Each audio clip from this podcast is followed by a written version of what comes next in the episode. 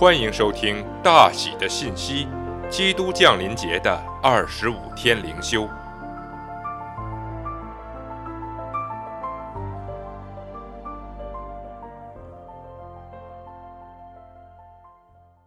第十七天，可想象到的最伟大的救赎。耶和华说：“日子将到。”我要与以色列家和犹大家另立新约。耶利米书三十一章三十一节。神是公义的，是圣洁的，且和我们这样的罪人是有分别的。在圣诞节或是每一个其他的季节，我们的主要问题是我们要如何与一位公义且圣洁的神和好。然而，神是怜悯的。在基督降生五百年前，他在耶利米书三十一章中应许说：“有一天他会做一件新事，他会用真实的弥赛亚来取代他的影儿，他会大能般的进入到我们的生命中，将他的旨意写在我们的心上。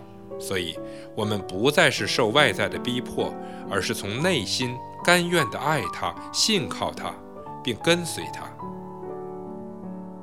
那将是可以想象到的最伟大的救赎。如果神赐给我们全宇宙最伟大的真实者来享受，然后进到我们里面，让我们尽可能的以最大的自由和喜乐来享受它，这将是一个值得称颂的圣诞礼物。事实上，这正是他所应许的。但是，这里有一个巨大的障碍，就是我们的罪。因着我们的不义，使得我们与神隔绝了。一位公义且圣洁的神是如何以如此丰盛的慈爱来对待我们罪人，使我们享有全宇宙最伟大的真实者他的儿子，并尽可能以最大的喜乐来享受他？这个答案是：神将我们的罪放在他儿子的身上，并在他里面审判这些罪。这样，他就可以不再想起这些罪。他怜悯地对待我们，同时持守了公义与圣洁。希伯来书九章二十八节说：“基督既然一次被献，担当了多人的罪。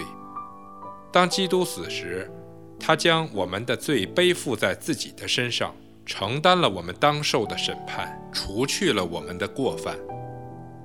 这意味着罪被赎清了。”他们不再停留在神的心中，成为我们被定罪的根据。